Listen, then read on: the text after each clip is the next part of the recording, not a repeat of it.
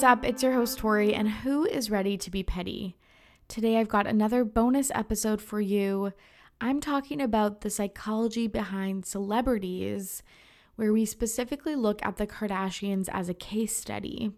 I'm joined by Natasha Tiwari, an award winning psychologist with a psychotherapy practice working at the intersection of deep unconscious mind work, neuroscience, and ancient wisdom. She is from London, England, and she is an entrepreneur and an investor. She's been featured in Huffington Post, GQ, Glamour, and many other publications all around the world. It was so great to talk to Natasha. We both love the Kardashians, and it was really fun to look at them in a positive way and really see what we can learn from them and their businesses and their love lives and what we see on Keeping Up with the Kardashians. Another very, very exciting part about this episode is that Natasha has put together something special for the listeners of RTBP. If you go to natashatiwari.co.uk forward slash petty, so that is N A T A S H A T I W A R I dot C O dot UK slash petty for a bundle about how to start your own business, how to manifest like a Kardashian, and how to go viral on Instagram, which I know all of us want to do. So, thank you so much, Natasha, for putting that together and coming on the podcast. I really enjoyed this episode, and I hope you do too. If you are liking these deep dives into specific topics, get in touch on Instagram at RTBP Podcast or email me at rtbppodcast at gmail.com and let me know what you want to hear about next. Okay, let's get to the show. I've got a very special guest joining us all the way from London, England. I'm here with Natasha Tiwari. How are you, Natasha? I am so excited to be here with you today. Me too. I am so glad we uh, we could get together. And today we have a very excited episode planned for you. We're going to be talking about why we love celebrities, celebrity cultures, and the Kardashians. Natasha is a award-winning psychologist, uh, and she pitched a Kardashian case study, which I could not turn down. In another life before podcasting, I also studied psychology. So I was joking with the listeners of Ready to Be Petty that I was dusting off the old bachelor's degree uh, before this conversation with you. I'm honored that you did for me. Yeah, no, let's see what happens. I think this will be fun. yeah, for sure. Uh, so I just have some few a few questions for you, so we can learn a little bit more about celebrities. Who are some of your favorite celebrities? Who do you like to follow? Yeah, of course. I think it varies probably depending on the mood that I'm in and, and what I want to get from, like quote unquote, following someone. So I think when I'm thinking as an entrepreneur or as a businesswoman, or I'm thinking about things around um, business and investments, I look at people um, like Sara Blakely, mm. uh, who founded Spanx. Yes. Um, she immediately comes to mind. I know we're going to talk a lot about the Kardashians today, but I love the Kardashian sisters, especially the older ones. Um, and after that, I really enjoy following um, actually different writers um, who have really interesting thoughts that will influence in the way that I might think about things. Yeah. So immediately comes to mind um, people like Tim Ferriss, um, who else? Malcolm Gladwell. Mm-hmm. I love that. You kind of mentioned people that might be like aspirational, like Sara Blakely, and mm-hmm. then some people that can just um yeah stoke and provoke thoughts like some writers. What about the kardashians uh appeal to you? Like you are you are an entrepreneur. They're very successful businesswomen. Is that something that draws you to them? Yeah for sure. I think there's there's that part of it. I think also um speaking as a woman of color i'm indian and so i'm brown the Kardashians started to come to light as famous famous women um, at a time when most celebrities were white. Yeah. Um, so I think there's probably a, piece of appeal there in that, like, when my own mind and my own thoughts around developing as an adult were coming about, they were also making their their space on the celebrity scene. Um, and without doubt, all of their achievements are so inspiring. And of course, that draws you towards them, um, especially given where they've come from. Like they came from a place where all of like Hollywood looked down on them, and now they're just absolute darlings in their space. And then I think also another thing that's important to, to recognize is that as human beings, we are drawn to things that are aesthetically beautiful. And if you think about how the Kardashian sisters um, position their Instagram feeds, they are aesthetically pleasing to the eye. They are beautiful to look at, like these, you know, swathes of beautiful pictures that have like very neutral filters across them. I think for me, they were a different type of celebrity that I just mm-hmm. really, really was drawn to. They were something different than I think of that time, like of the Paris Hiltons and the Nicole Richies of the of that landscape. And I just yeah. that they were someone that I was really drawn to. The other aspect that I really like is the sisterhood because I have two sisters and I yeah. I think I just loved the TV show and how it depicted like obviously a family that is very privileged and wealthy and very different from mine, but there was something that was inherently similar, like their relationships and the way that they would joke with each other or um, support each other uh, felt very familiar to me. Right. So I also have a sister, and I think that like more than that is also the way that they fight with each other, and they don't always get on, and it's not always roses, you know. And I think that they were the. I mean, they were absolutely. There's no question about it. The first family who, uh, rightly or wrongly, you know, that's a different conversation, but put it all out there, right? And I think this is another reason why people who love them love them because there's a sense of the fact that, yes, you know, of course it's reality TV and there's some manufacturing going on, but actually a lot of it is real. And even that which is scripted is based on something which is very much so real. And so we as when we're consuming celebrity culture, and that's what we're doing really, right? We're consuming it.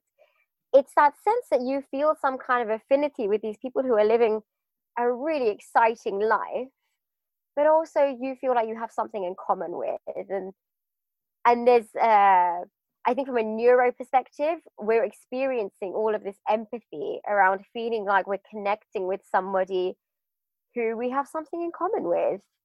Yeah, absolutely. I I think you brought up some really critical things there. The first thing is that I wanted to ask you about is just like why do we care about celebrities? And I think you touched on a few great points like we if there's something that we relate to them on like the the Kardashian sisters, the way that we consume uh, the content that they put out, it's just ever present. Like if you follow mm-hmm. on any social media platform, you you get a sneak peek into their their life or what feels like a sneak peek so we can connect to them on that level but any other influences of why we care so much about celebrities yeah so i think if we if we take the kardashian example actually first and foremost the other incredible thing that they did they were I again, I think they were the first people to do it. Was not only did they invite us into seeing like the good, bad, and ugly of their reality,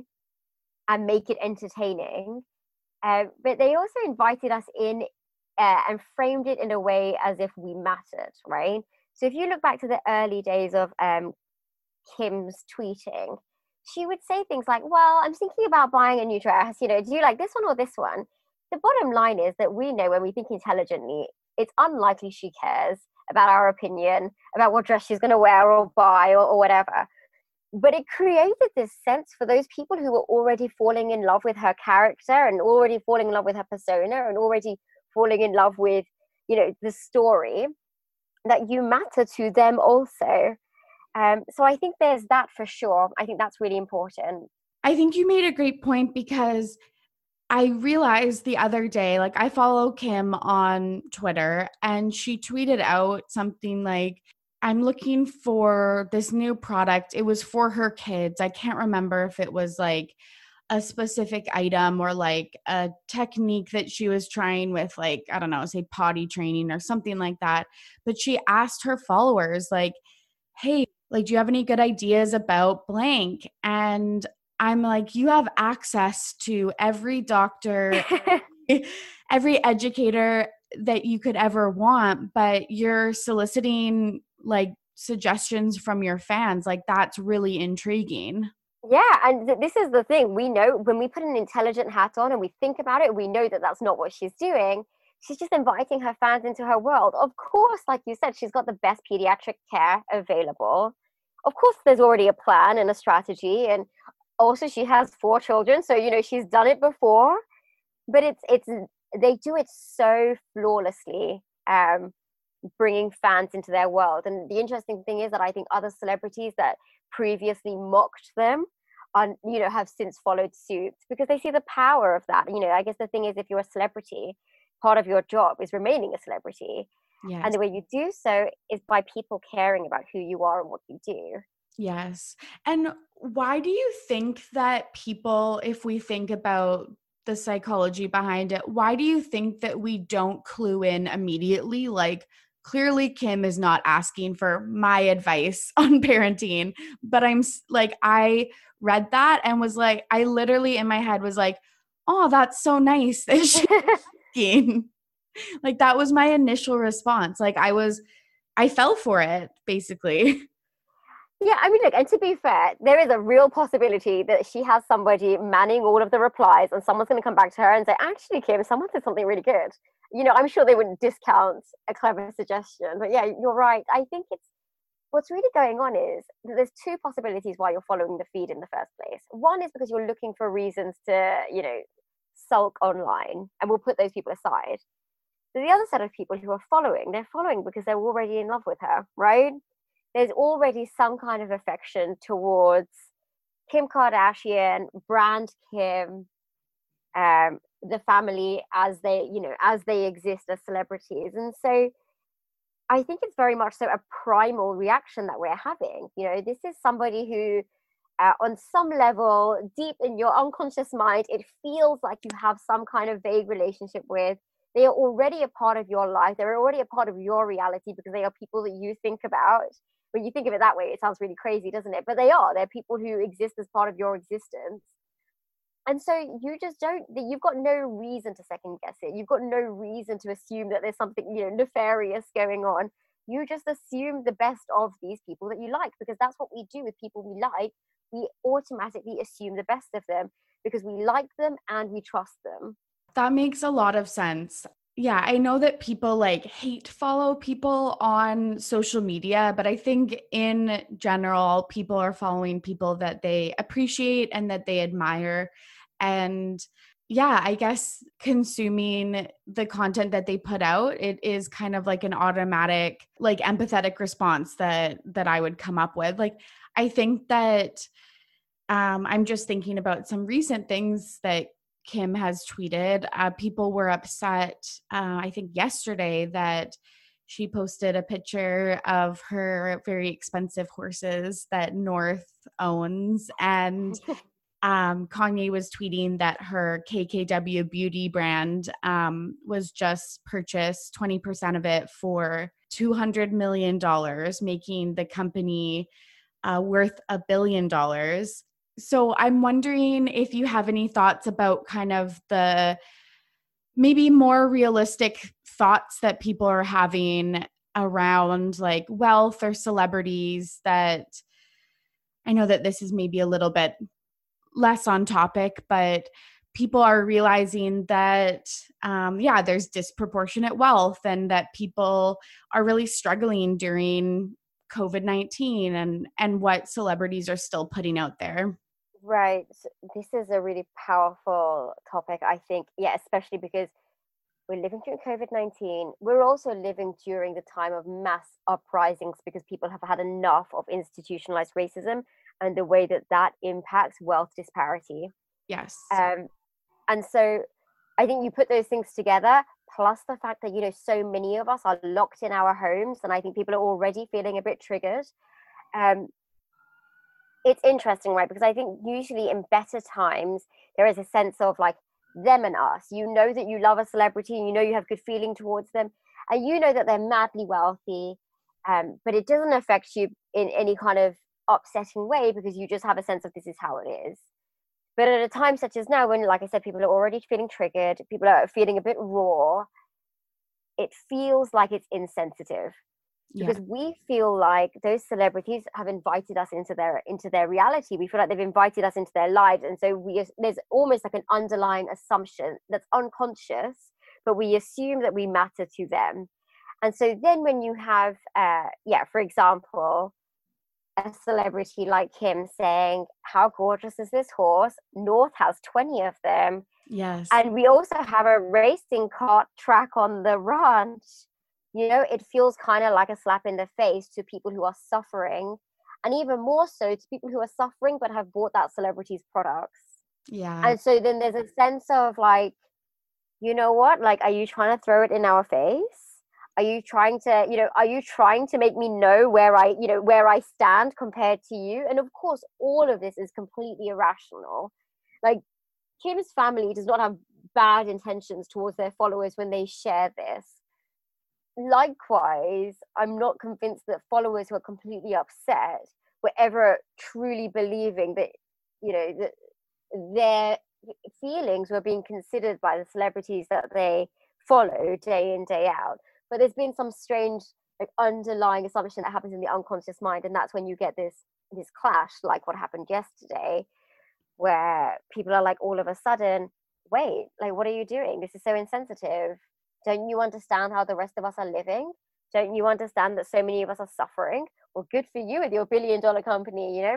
And I also think that probably it, it um, is doubled up with, you know, the controversy around Kylie's company valuation because it also creates some kind of like it creates an atmosphere of distrust, right? When you're saying, okay, one of us says, okay, now I've reached billionaire status. It's like, well, well, the last time one of you said that, it turned out not to be true. And and so when you're trying what i expect really what their work is to do now in terms of brand image and if i'm thinking from a business perspective it's around building up some equity in the trust that they have with their followers and with their fans at the moment.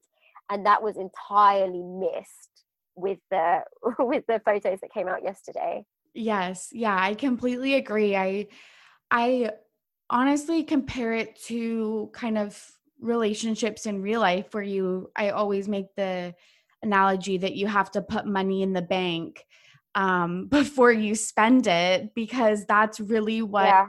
it feels like and i guess uh, people like kim who have this uh, star power and just this staying power as a celebrity has more money in the bank socially than maybe someone that is new to to celebrity culture, I guess. Yeah, amazing analogy. Thank you.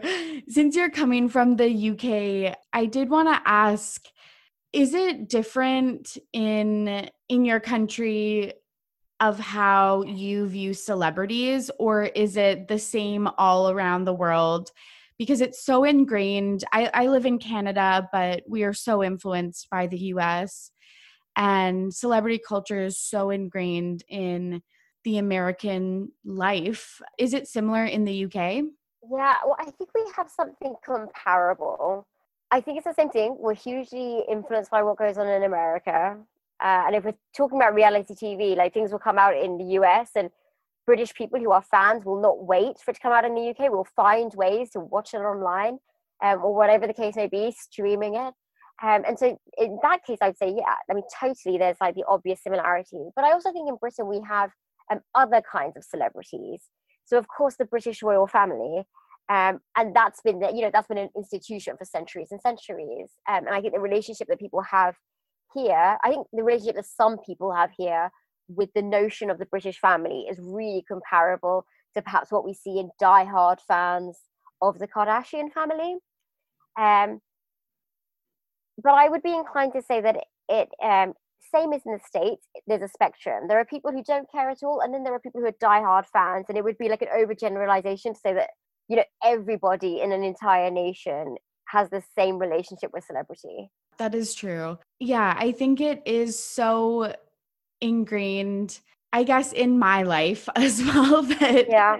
seems that everybody um, has this fascination with celebrities, but I guess I am also constantly reminded that people aren't and people um, don't care as much as I do. But it has been an interest of mine for as long as I can remember. Like, I remember I was talking about this on a previous podcast um, going to the lake with my family, and we were picking up, you know, like People magazine. I don't know if you're familiar, or like Us Weekly, or yeah, I am, or like those types of magazines on the way to the lake to read at the beach.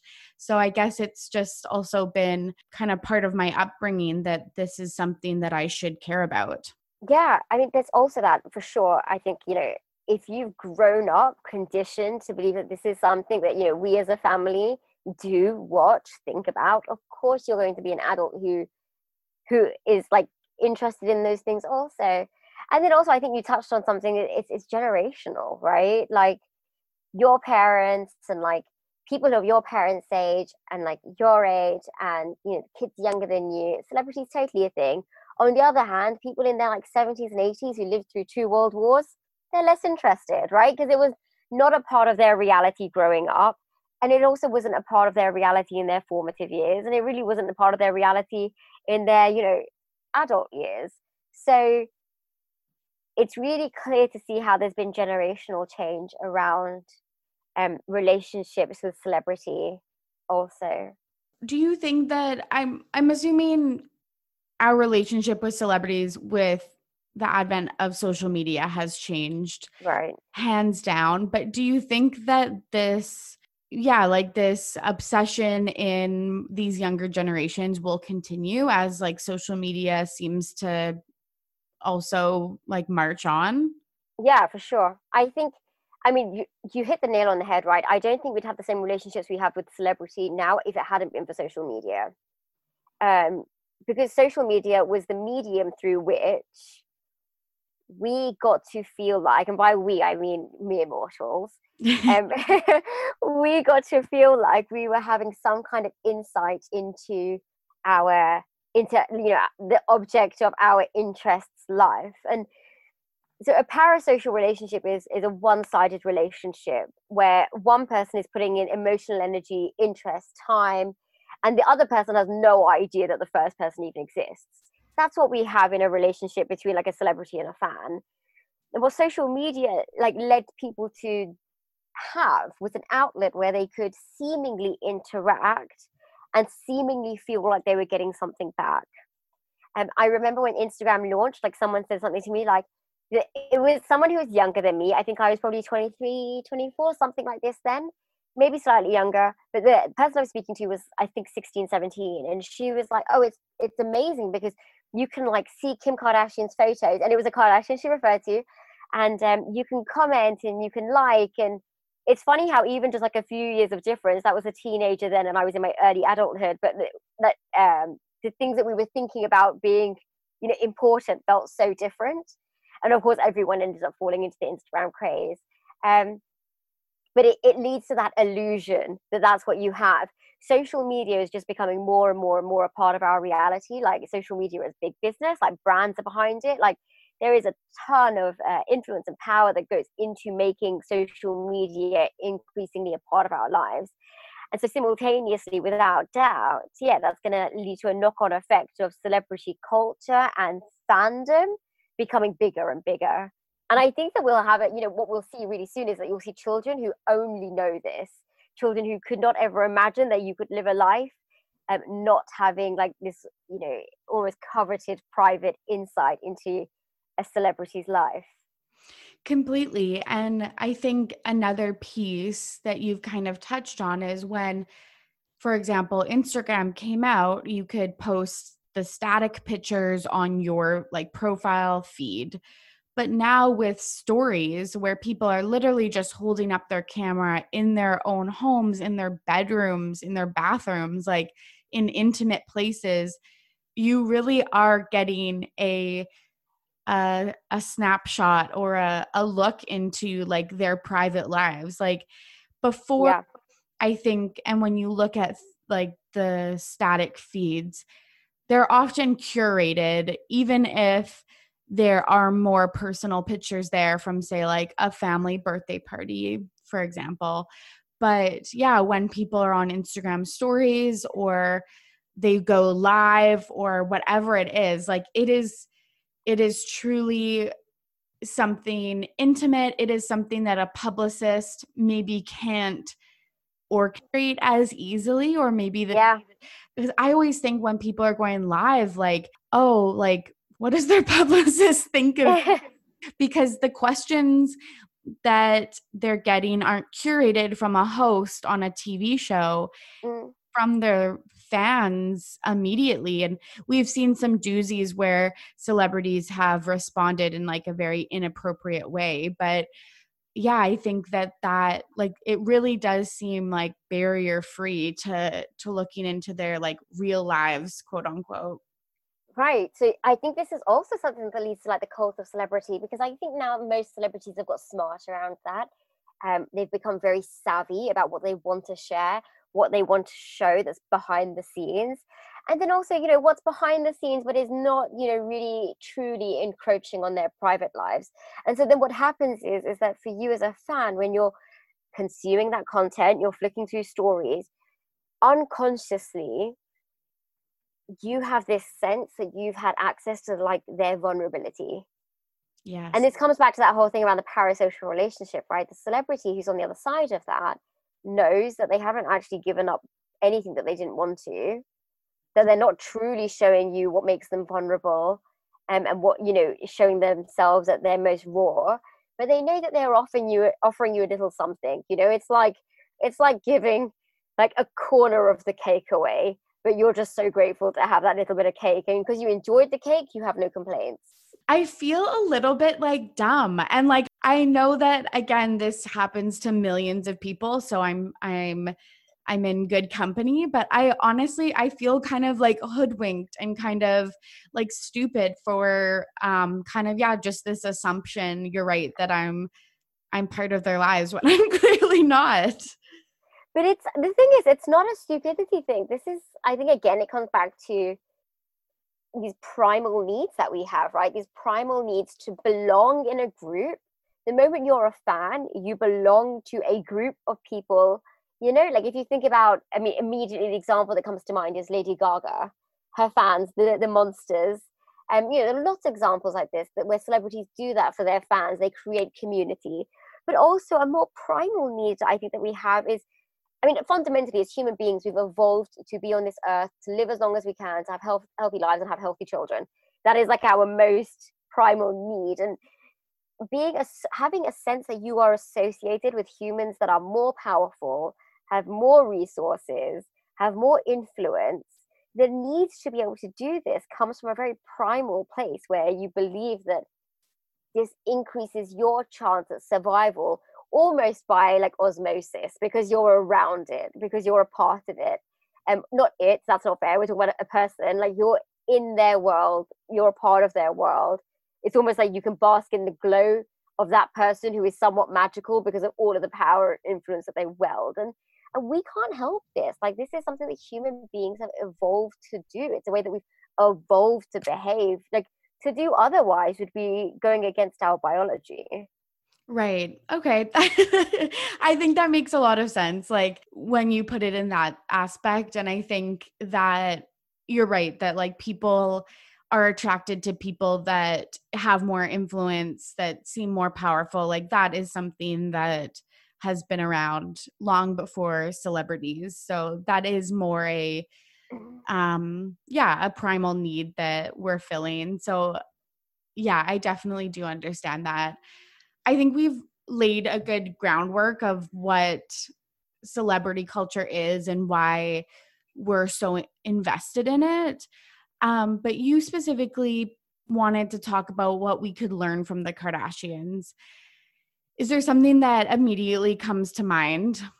Yeah, totally. So I guess I mean the reason why I said when we were chatting before is I think people get really involved in celebrity culture and then perhaps afterwards think, you know what, how much time have I um and you know the listeners can't see me but i'm doing like air quotes how much time have i wasted you know watching like seasons upon seasons of reality tv or um you know scrolling through feeds when I could have been doing things that improve my life. And actually, if you choose to be astute about things, you can also learn lessons from watching these people who you watch. You watch, you know, the best of them, and you also watch, you know, sometimes the absolute worst of them. And there is information there, and you can take it as though it is intelligence, and you can act on it in your own life. And when I was thinking before, when we talked about taking the the Kardashians as an example, the four main things that came up for me was I was like, we can learn something about our own love lives by watching their complicated, messy, dramaful love lives. Um, we can learn something about what narcissism looks like in practice, both within ourselves and others. I think we can learn something around boundaries, and I think we can learn something around manif- about manifestation also. Because I think if you ever wanted to watch somebody who knows how to manifest the life of her dreams, it's got to be Kim, hasn't it? Yeah, I think that's great. Let's start about the love lives. Like we've watched many, many men walk in into uh, the Kardashians' lives, like through keeping up with the Kardashians or rumored romances in like tabloids. What are some pieces that you're specifically thinking about? Like, I immediately jump to Kourtney and Scott as a very interesting, even when they were together, a very interesting relationship like a modern relationship where they weren't wed and they had children. Um, they're they're one of my favorite Kardashian couples, and even the recent rumors that they might be getting back together has gotten me so so excited that that's a possibility. Yeah, no, I mean they're a great example of a really interesting couple.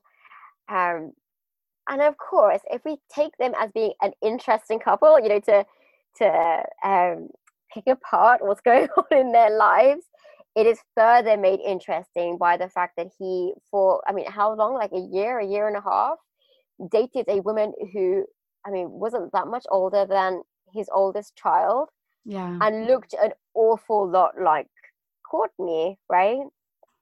I think the interesting dynamic there is um so in all relationships we all have things about us um, and then we all have things about us that we are lacking and often what happens in a relationship is that we are um, we it's almost as if we are magnetic to somebody who we perceive fills the gaps in ourselves but they feel the same about themselves that whatever they are lacking you provide and i think when we see if we apply that to um, kourtney and scott I think it's almost like Scott brings the fun, but when that goes too far, he brings an absolute.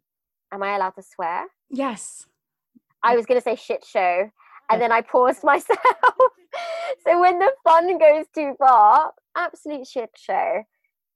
Kourtney very much so has, um, and we see it in you know in the regi- in the regimented way in which she lives, the regimented way in which she approaches wellness. She has a need to be in control and so when Scott acts out, she is very much so there as the person who controls things and brings things back together. For her, I imagine there is some need to feel like the person in control. And so, if you as an individual have a need to feel in control, what you might find yourself doing unconsciously is creating situations which are out of control so that you can come in and tidy up that mess, right? What that does for you is it leaves you feeling empowered. It leaves you feeling like you have some say over your reality. It leaves you feeling like you are indeed the person who you think you are, and it affirms your identity. For Scott, I think what he has in that though is it's it's uh, that old cliche that we um you know we're looking for our opposite sex parent in the partner that we're with that's how it looks to a lot of us when we're watching on screen you know it's it's almost like when it gets like that she plays a maternal role um and so i think there's something really interesting there around like if we think about if their relationship was to develop in a more healthy way that would look like mental illnesses being addressed in a in a kinder more nourishing way mm-hmm. i think it also looks like being on the same page around thinking about what do you want your relationship to look like do you want your relationship to be a roller coaster? Or actually, are you trying to build something that's more stable? Because if you're trying to build something that's more stable, what you're really looking at is you're working out, okay, where are my insecurities? Where are your insecurities? And how can we grow together by affirming ourselves and supporting each other in that process?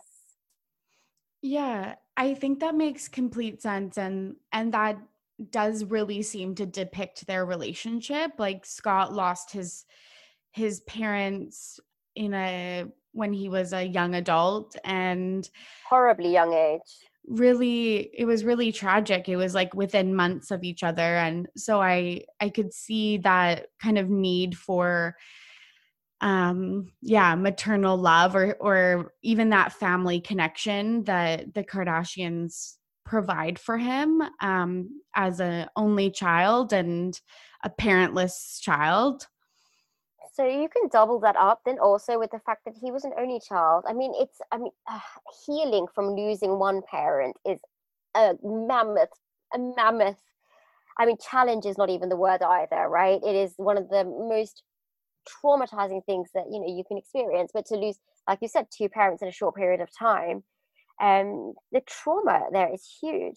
But also yeah remember that he's an only child right so there is a such thing as an only child you know where your dynamic with your parents is different and then you lose it's almost as if you've lost all of your family dynamic in a heartbeat. Whereas again Kourtney is a um she's the eldest sibling of many right? Not many of us have a one of five siblings. And so it's also often in the nature of firstborn children to want to be in charge to be the person who takes a leadership role in the relationships that they have. And so when you add that dynamic of birth order, it also makes things make sense. Yeah, it actually all this is so interesting. I think it honestly does kind of kind of put some puzzle pieces together. I think a few questions I have from this is like do you think with the extreme pressure that the Kardashians have um, and the world that they live in. And the, I don't want to say that you, you can't have a successful career and not have the family life as well, but we we do see most of the the sisters in relationships that don't last long. Do you think that they will I don't know, be successful in their love lives? I feel like that has some type of judgment attached to it and it it it doesn't mean to, but I just I I look at Kim and Kanye as I think the only sister that is like in a long-term relationship right now in a in a marriage. And I think that a lot of people even myself have even questioned if that is like a relationship built in love or is it kind of one of those kind of more it just works out because like a political relationship like we both enjoy the same things. We are business people, and this just kind of works out for us. Yeah, I think it's really interesting. So let me start with let me refer to another couple as it pertains to this conversation. So if we think about um, Khloé for a millisecond, then I forgot her name. Um, so if we think about Khloé and Tristan, that is a perfect example of the relationship that you're referencing. Doesn't work out, is a bit of a mess. Um, obviously he i mean the way that their relationship started probably not ideal you know? He was already in a relationship with a woman who was about to have his child and then he repeats his same behavior with Khloé. so this is a thing that humans do. We develop patterns for the way that we move in the world and those are usually things that we learned when we were very young about how to navigate situations which we find emotionally challenging we don't even know that we're doing it but what we're really learning is a coping mechanism and so when the opportunity comes up to behave in a certain way that makes us feel like we are coping with a situation which is emotionally overwhelming, we go back to that behavior. I'm not saying that he was cheating on people as a child, but I'm saying that there will have been behaviors that he picked up in childhood that have added up to this. Because it's it's almost uncanny that you can cheat on one pregnant girlfriend in late pregnancy and then do it again, you know? Ah. I mean, and obviously people were just awful to him about this. I mean, you know, and probably rightfully so. It's not a great way to behave, but it, there's probably something underlying there. but the interesting thing is that what we see with khloé is that this is not the first time that she's experienced a relationship like this either where there's been some form of betrayal and she's been almost some kind of a martyr in the relationship and then it continues and it comes back to that thing that you know we all have something about us that's lacking and unconsciously there's a sense that somebody else fills the gap. Maybe. And of course i can't be sure because i'm not doing you know a psychotherapy session with either of them but potentially um it could it may well be the case that khloé has a need to feel like a savior. She has a need to feel like you know almost like yeah a savior martyr type complex i would say on the other side of the spectrum we saw kim go through a series of relationships. And actually it seems like what she has with kanye um, is the most grounded relationship that we've seen her in. And um, maybe it's because i'm a romantic and i'm an optimist but i very much so think that their love is grounded in something real and authentic. They both talk they've both spoken a lot about how they had a friendship which was just got richer and richer over time. Um, you know and lots of relationships start out this way i guess that one person is into the other person and the other person takes some time to catch up but they get there. Um, and then of course the fact that what we see with them is that they both have their own endeavors professionally and personally but they support each other. Um, they keep big elements of their relationship private. They have boundaries around that. Um, and of course, the fact that they've had four children together and they're still going strong. Yeah, of course, no one knows what goes on behind closed doors. But if we compare it to what we are seeing with other couples, um, that is definitely a more inspiring picture of the fact that you can have love and all of the success that we see Kim experiencing. Absolutely. Yeah. I I I truly think you've hit the nail on the head with with both of those analyses um, because you're right like i think khloé has even talked about this kind of um, role that she has been put in.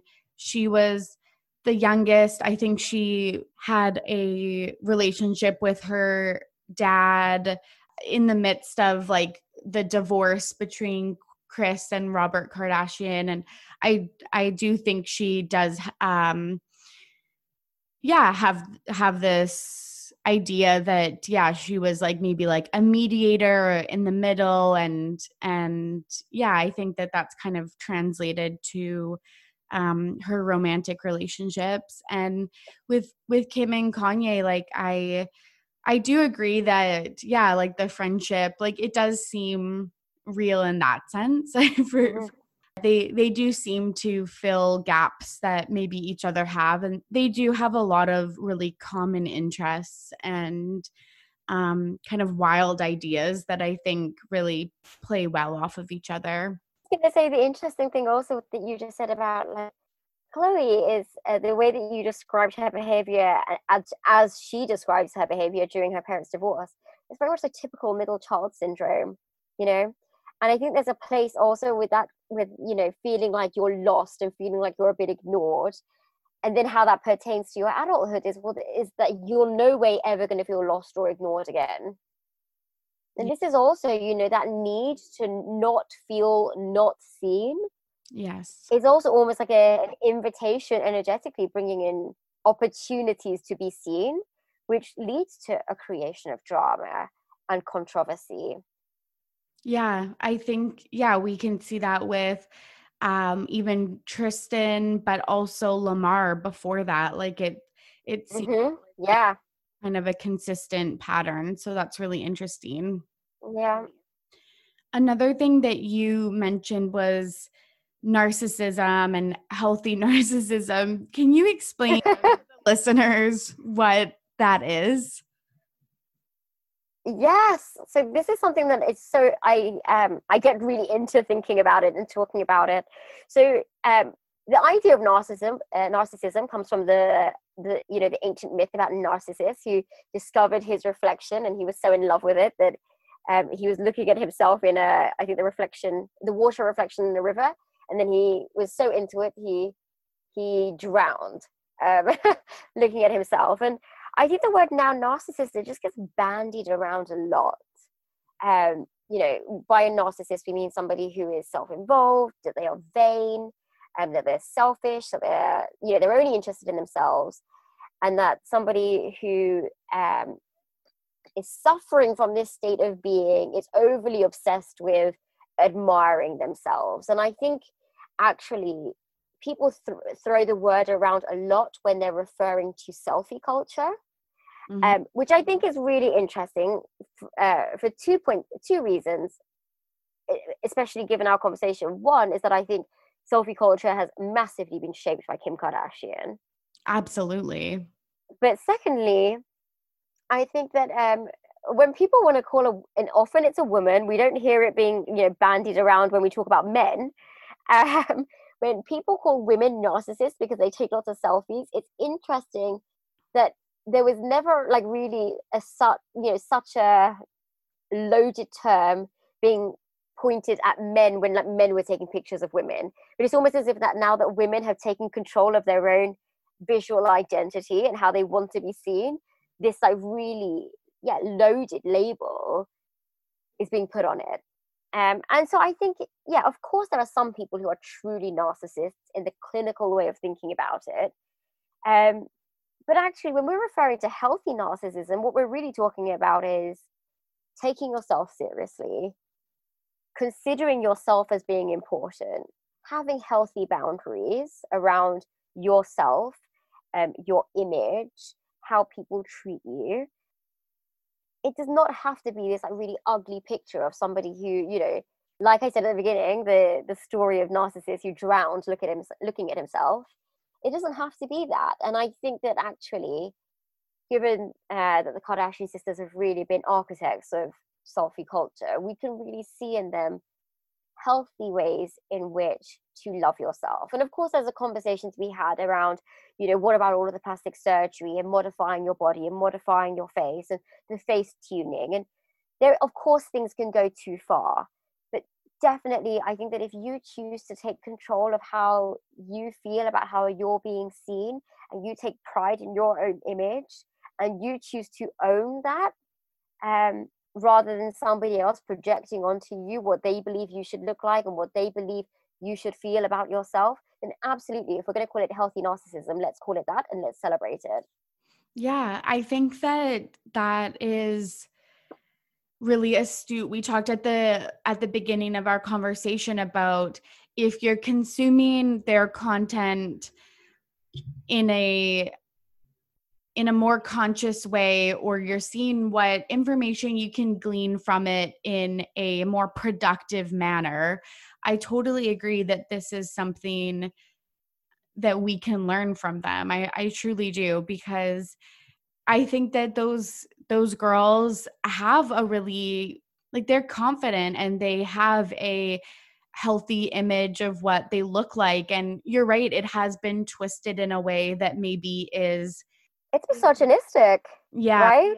Yeah. Because I don't know that we've ever said this about, you know, as a culture, said this about like men who are athletes who, you know, celebrate their bodies. I think it is gendered. Like it is weird to think like there is such this power of being confident in yourself. And then when you share that with the world, what you're getting back is you care too much about yourself and your looks and your body and but before that it it's was rooted in like shame and yes yeah so it, it is really interesting that it is already involved like evolved into maybe something negative so here's the thing about the shame piece right it's like your body can be uh you know like totally gorgeous and wonderful and it's all of those things if I, as a man, am enjoying it in whatever medium that may be. But the moment you enjoy it about yourself, that's when it becomes shameful. You as a woman. Yeah. And this is where we have work to do as a society, right? Absolutely. Yeah. I think of like all of the pictures that Kim posts that um like are nude or topless and a lot of the people that are giving her flack are also women. Like, what do you think about that? We are all a product of the societies that we live in, right? So even those women who I think will criticize, they've also been fed all of these, you know, patriarchal messages about how you should present yourself and who your body belongs to and what is shameful and and what is not and what a good girl does, right? We all grew up with those messages since we were tiny about how a good girl behaves and how a respectable girl behaves. And this is why I think I really have a lot of respect for the Kardashian sisters, again, especially Kim, because I think she really spearheaded. I mean, we know that she really spearheaded all of their careers, but that whole, you know, naked selfies till I die, that was like such a moment of dissidence, you know? It takes courage to say something like this when so many people are attacking your right to show your body as you wish. Yeah, this is so so interesting to me. Like I I truly believe the healthy narcissism like I I find that so interesting. Like I've been considering a lot lately about like self-esteem and self-confidence and the way we view ourselves and the way that we um yeah, put put time and effort into yeah, putting ourselves first. And I really like that that's something that we could take from the Kardashians. Like, I think that is so fascinating that like that could be one of the positive like outcomes of this this entire family. Yeah i think i truly believe that in generations to come like kids will study the way in which they changed media and lifestyle and like the entire celebrity culture. And you know they are like american royalty absolutely yeah they're definitely viewed like that. Another thing you mentioned that you wanted to talk about is boundaries. What did you specifically mean? When i think of boundaries i think of myself as a fan consuming people like the kardashians. Is that sort of along the lines of what you were thinking about? That's super interesting. That wasn't how yeah i mean there is that element of it. I think it's really it's healthy for all of us to think about what boundaries do we have in place around the parasocial relationships that we have in our lives. Like, are we how much time am I really spending a day, a week, consuming the realities of other people um, who don't know I exist? um, and how is that impacting my mood, right? For lots of people, spending hours and hours on Instagram is just not good for your mental health you find yourself in comparisonitis, which is, you know, comparison is the thief of all joy. I feel like it was um, said by a clever philosopher, um, but we all know it to be true.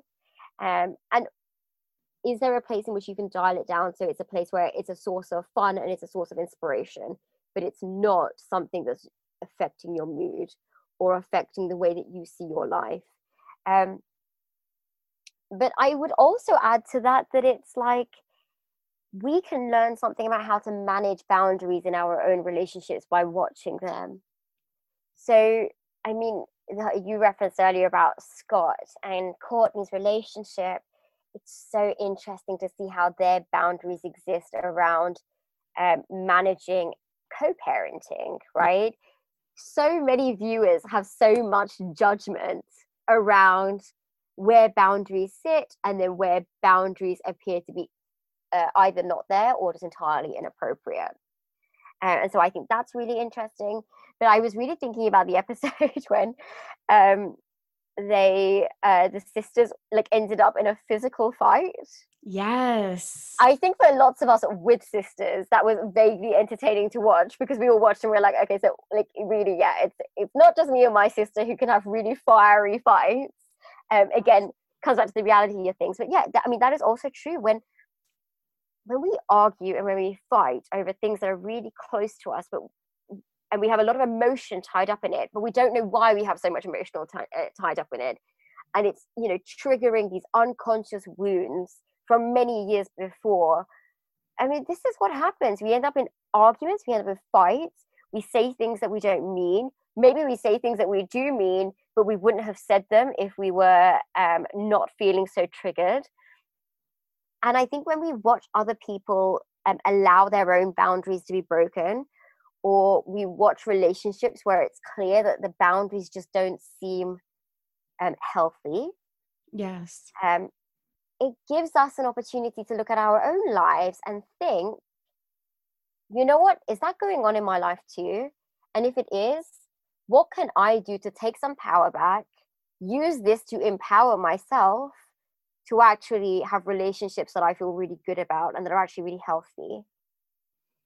Yeah, I think even referring to the the fight, the infamous fight earlier this year, that was Kourtney trying to restate her boundaries about yeah.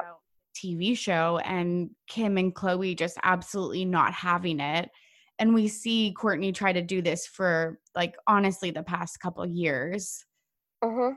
So this is what's interesting though, I think, and this is where it gets convoluted and yet su- I mean, basically just super interesting.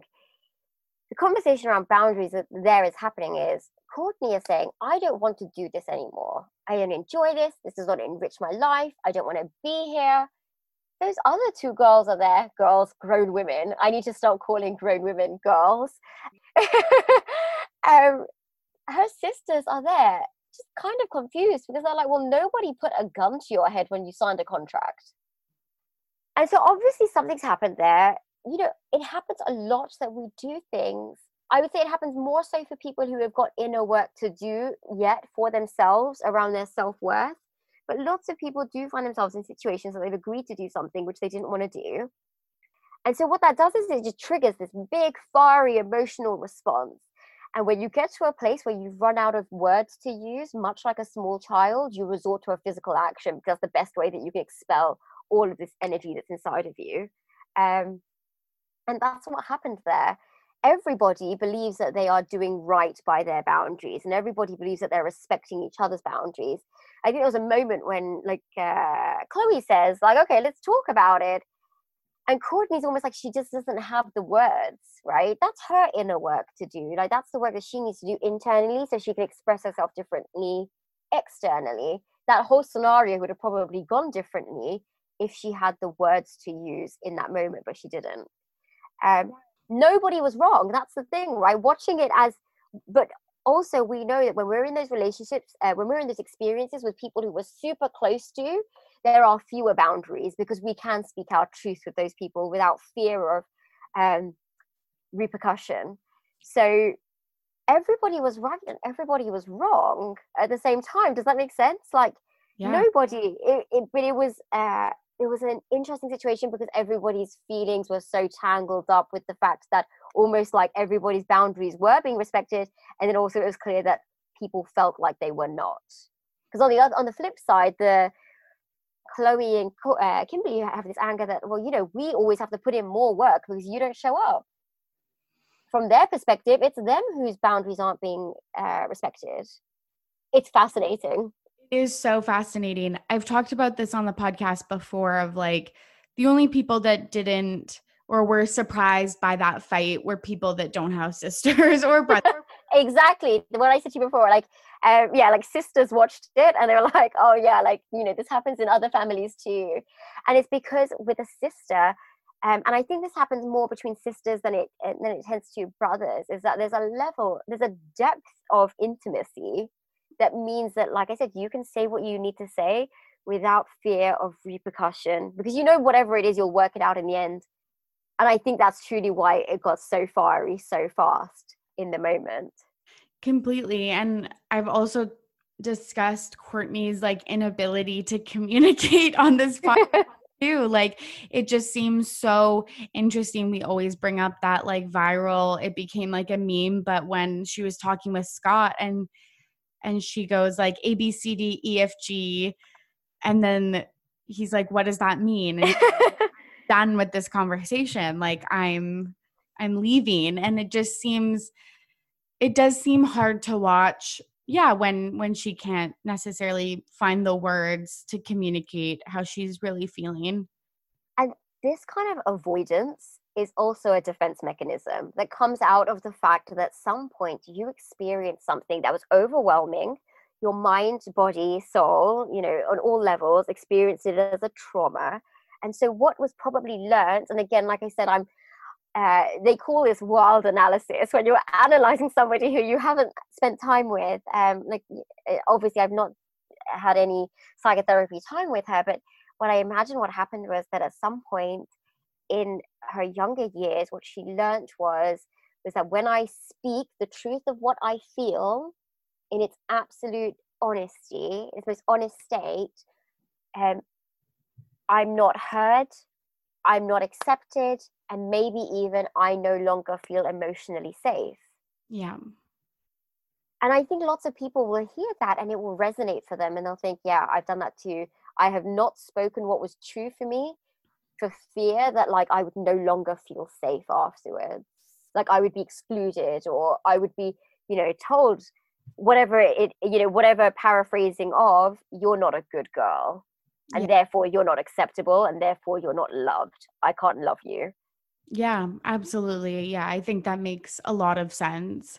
I think we also with boundaries with the sisters see we as a third party we see this dynamic of this boundaries crossing or like these needs not being met but obviously when you're in the moment when this is your real life you don't see it that way yeah yeah and of course this is uh, it's that whole phrase about i don't know if you if uh, if canadians say this but uh, we have a phrase in the uk about when you're like in a bit of a sticky situation you cannot see the wood from the trees.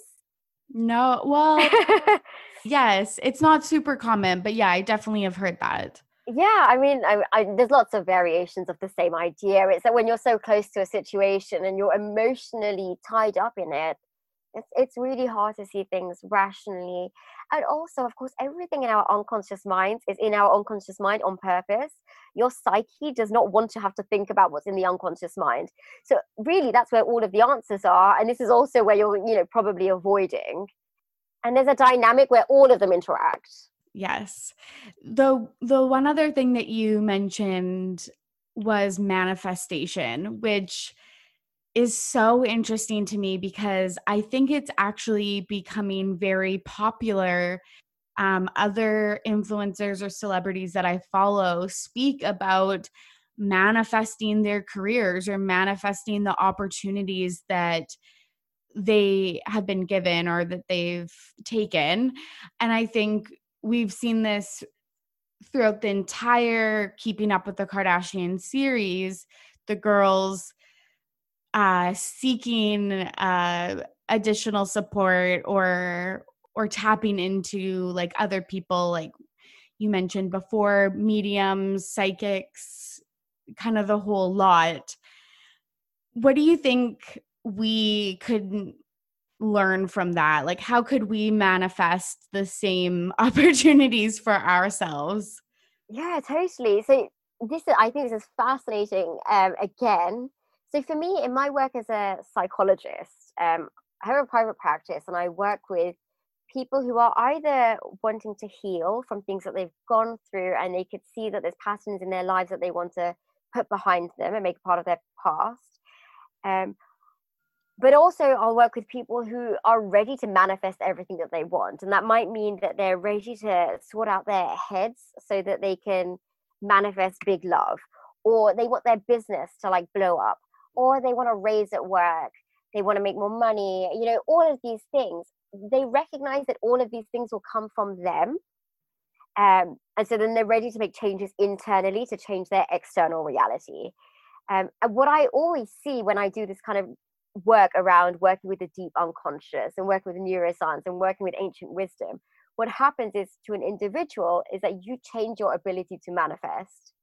Um, and if I take all of that and then I look at what I see with the Kardashians, it's the idea that we're always manifesting, right? We're always creating our own reality. That's what I mean by manifestation, ultimately, taking your psyche and then taking, you know, thinking about your energy and then what kind of a result that creates in your life. And it's interesting because we've talked about their love lives, we've also talked about business.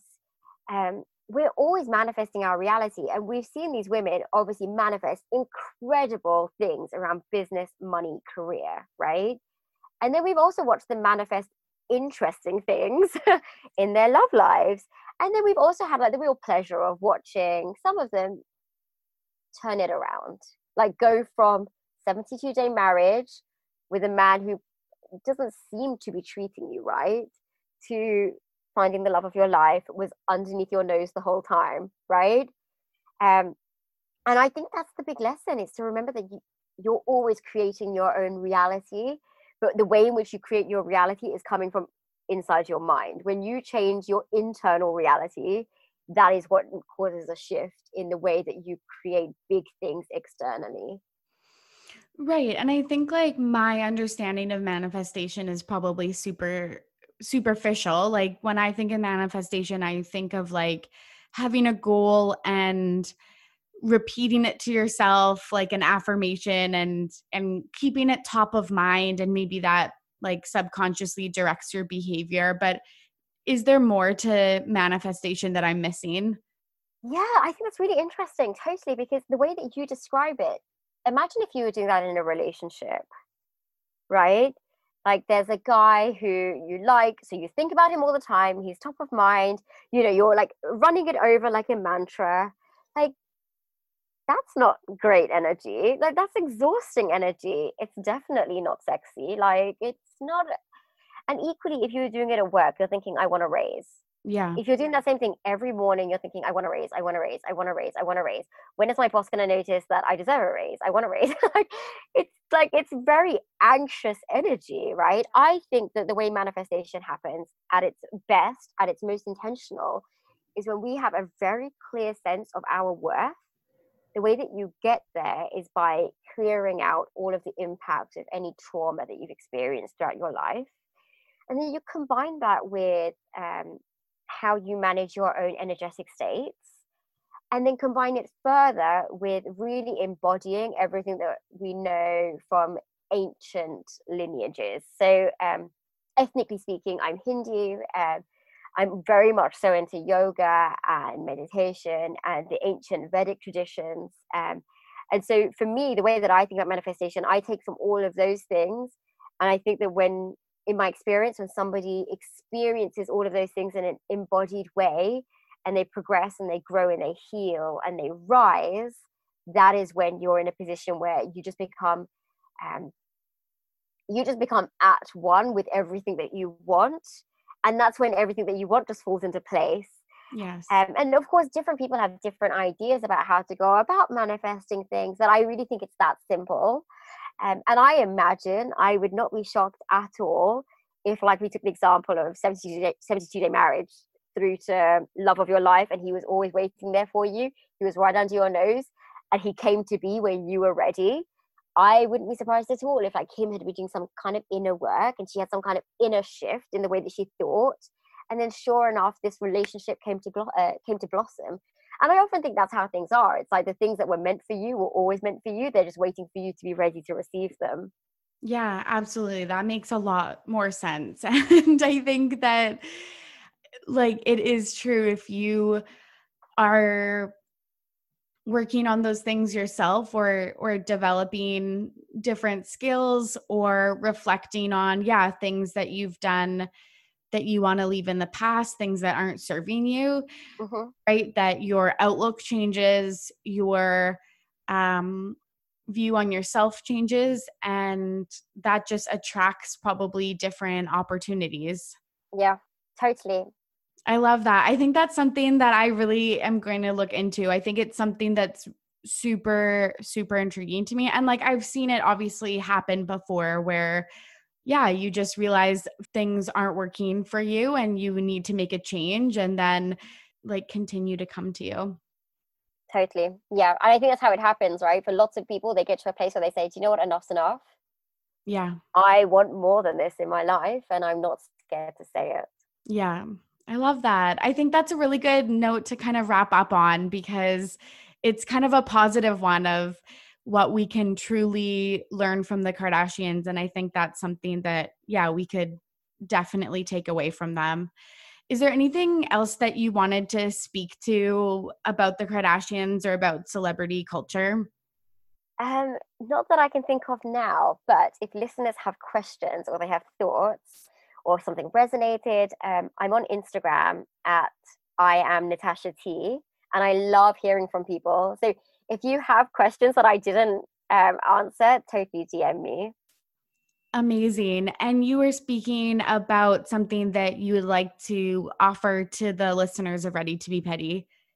Yeah, I was so excited to come on. Usually, when I talk on podcasts, um, it's about things like psychology, psychotherapy, business, and I think this is the first. And it will, I don't know if there will be more, but um, I expect it's probably going to be the first and last in a while where I get to spend an hour talking about celebrities.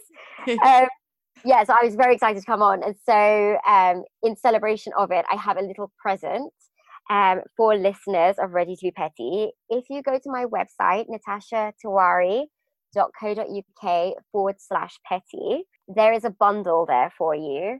Um, there is a little something on how to manifest like Kim Kardashian um, a little something on how to start your own business if you have been living in this climate of COVID and you're ready to take your financial destiny into your own hands. Um, and then also how I went viral on Instagram. So I have 33,000 followers on Instagram and I get asked a lot about how I did it. So there's a little something on that there for you too. I love that. That is right up all of our interests. And I really encourage anybody to reach out to Natasha. Again, if you have any questions um, or if any of those things resonate with you, I think that's great. Uh, so, as you mentioned before, uh, the listeners can follow you on Instagram at I am Natasha T. Yes. T as in tea as in the letter rather than the drink. yes, or the Just give... spelling. Right, exactly. That's why I was like, I should probably clarify. I love that. so much for coming on the podcast today. I'm My pleasure. That uh, you were excited and that this is something a little bit different for you. I I really love when you can meld your interests like together. Like I love celebrities um, but I also am really interested in feminism and gender and, and psychology. So this has been, yeah, a real treat for me. Oh, no, me too. I've had such fun.